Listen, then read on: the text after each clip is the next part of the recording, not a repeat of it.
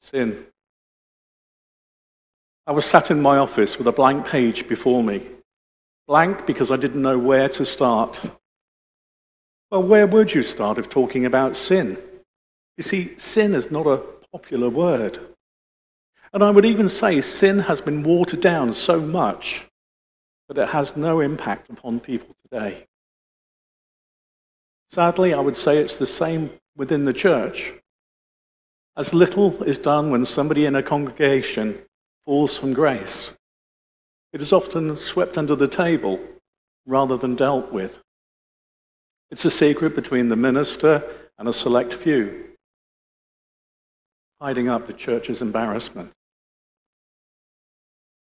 In Jesus' time, or in fact 200 years before Jesus, the Pharisees in particular enjoyed making laws that no one could keep, ensuring that no one was good enough, therefore creating a distance between humankind and God, which was far from God's intentions. In Genesis, we read of God conversing with Adam, and then Eve, and then both. But this sadly stops after eating the forbidden fruit. And we go from first person conversation to third person narration. It wasn't the fruit that caused the offense. The fruit was not bad. But what was bad was that Adam and Eve believed that it would not harm them and disobeyed God. That first bite, no doubt, was sweet, became bittersweet as the flesh was eaten. Human flesh was now separated from God. In the passage that Steve read to us, Tom Wright makes this clean and unclean passage clear. What we eat does not make us bad, though if bad, it would make us ill. However, Jews were not to eat unclean food. And some of the most famous martyrs in Jesus' world were Jewish people who were tortured and killed for refusing to eat pork. So this was no laughing matter. And Jesus had grasped something, a deep truth about the way humans is or are. I struggled with which, which word to use here, and even the computer didn't know whether it was is or are. So for his kingdom message, Jesus must find a different way of saying things, a totally new and cryptic way. No one wants to hear bad news about themselves. That's why he spoke in parables, for it was the only way he could get and challenge the Pharisees and the scribes. Imagine trying to tell someone that they're going about things the wrong way that its heroes fought and died for the wrong cause. You would be careful how you do it. How do you go about telling Putin his actions are wrong? It would seem we do not but sanction anything or anyone from Russia. There is a right and wrong way of doing things. Yes, the Pharisees need to be answered, and Jesus had to say something. And so he did in a parable, expecting his disciples to understand the point. But sadly, they were slow on the uptake, and Jesus must explain its meaning when back in the house. Just like he did in the parable of the sower in Mark 4, as we heard from Roy a few weeks ago. So Jesus explains this is not about physical things that come out of people, they, like food that enters, are unrelated and unconnected to that act of purity. So if you eat kangaroo, crocodile, or pig, or cow, that's okay. It's what comes out of the heart that matters. Now, I know that the heart pumps blood around our bodies and not motivations, but we still use the human heart as where our motives and actions come from. So when Jesus says that food does not matter and the heart does, we take it that he means externals, physical things. They don't matter. But what matters are the internal spiritual things. But what Jesus is not saying here is that external and physical things are irrelevant or bad, and that spiritual things are good. He's not saying that if we get in touch with our deepest inner feelings, or what our heart is telling us, will we find happiness and fulfillment. No, he is saying that good and bad external and physical actions come from internal and spiritual sources. That are poisoned wells of human motivation are the real problem to which the purity laws are pointing. Neither can we isolate a part of our human makeup and blame it for evil.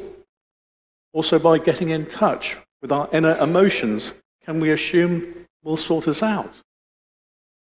Because our feelings might steer towards murder, adultery, anger, and the list continues. Just because they are in the heart, it does not mean that they can be endorsed. No, it means we have a problem. And that problem runs through us like the words on a piece of Blackpool rock. We can all visualize the bad apple. And we use the term rotten to the core, which reminds me what is worse than finding a maggot in an apple? Finding half a maggot. This is the year of the 60s. Last weekend, I was away with some old school friends on the Isle of Wight. In fact, I'd not seen one for 44 years. And we remembered our cycling holiday when we were 16. But a few weeks ago, Liz and I attended another school friend's party in Gillingham. In doing so, it created another memory from the past. I cycled out to West Grimstead to see Dave. Lunch was food and fruit from the garden. Now, my fresh fruit salad had not been washed, and I could see insects crawling around my strawberries, raspberries, and blackberries. So I covered it with cream and politely ate them. Did it make me bad? No, just guilty. Imagine there was a crack in this building. It does not just mean we've got some damaged brickwork, it means the whole building is faulty. I remember the day I discovered that this church was not earthed. It had been open for 20 years and somehow it got missed. And for the first time, the doors were shut for 36 hours before it was sorted. So, keeping physical purity laws might only cover the cracks, and getting in touch with our inner feelings will do the same. You see, if there is evil, it affects everything. And that is what purity and impurity is all about. Only on Wednesday did we wake up to hear of another shooting in America Hours before this tragedy, the shooter texted someone and said, I've got a little secret to tell you. And he posted a photograph of him armed with several semi automatic guns. As Rico said, we all have a heart problem, and that problem is sin. Sin, as we know, separates us from God. Adultery is now a bit on the side. A lie is a white lie. Stealing is acceptable. And only murder is seen as sin in its entirety.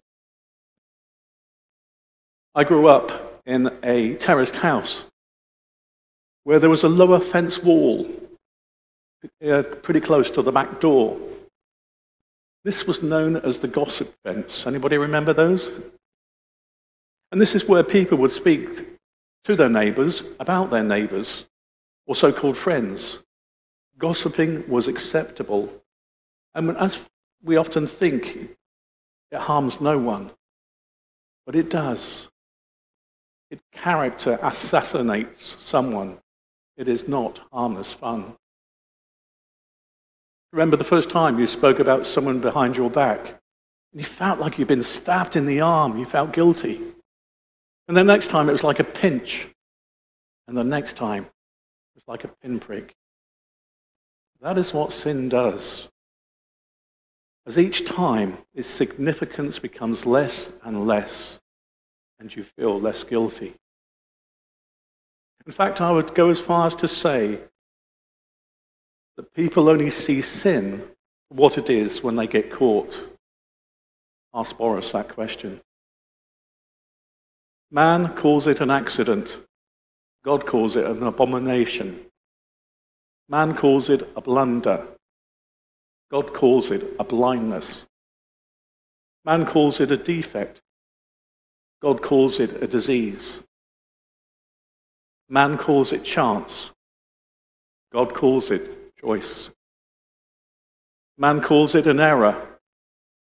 God calls it enmity. Man calls it fascination. God calls it fatality. Man calls it an infirmity. God calls it an iniquity.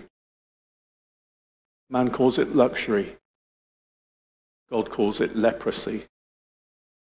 Man calls it liberty. God calls it lawlessness. Man calls it a trifle. God calls it a tragedy.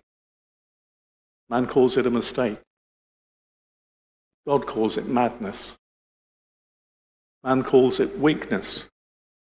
God calls it willfulness. Thirty years ago, my father in law at the time would not change a puncture on a Sunday, but that would seem like work. And yet, strangely, he would feed his pigs, which was work. And very few of us would do anything like that today.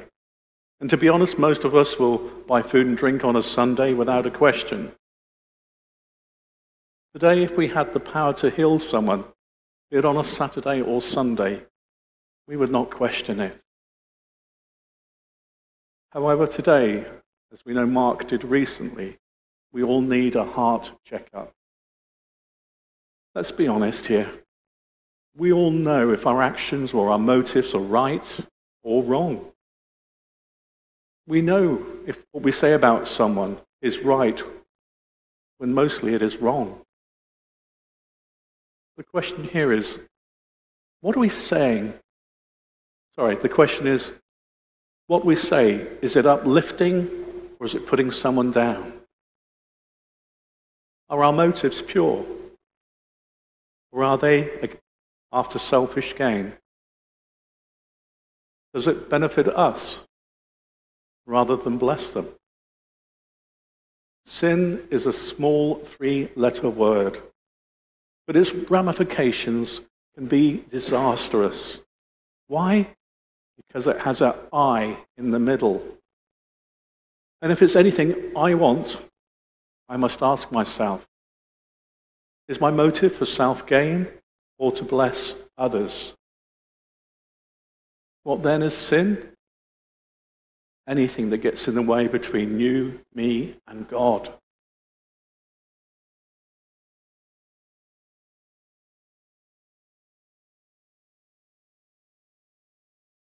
Take a moment to consider have you any unconfessed sin that you need to bring before God?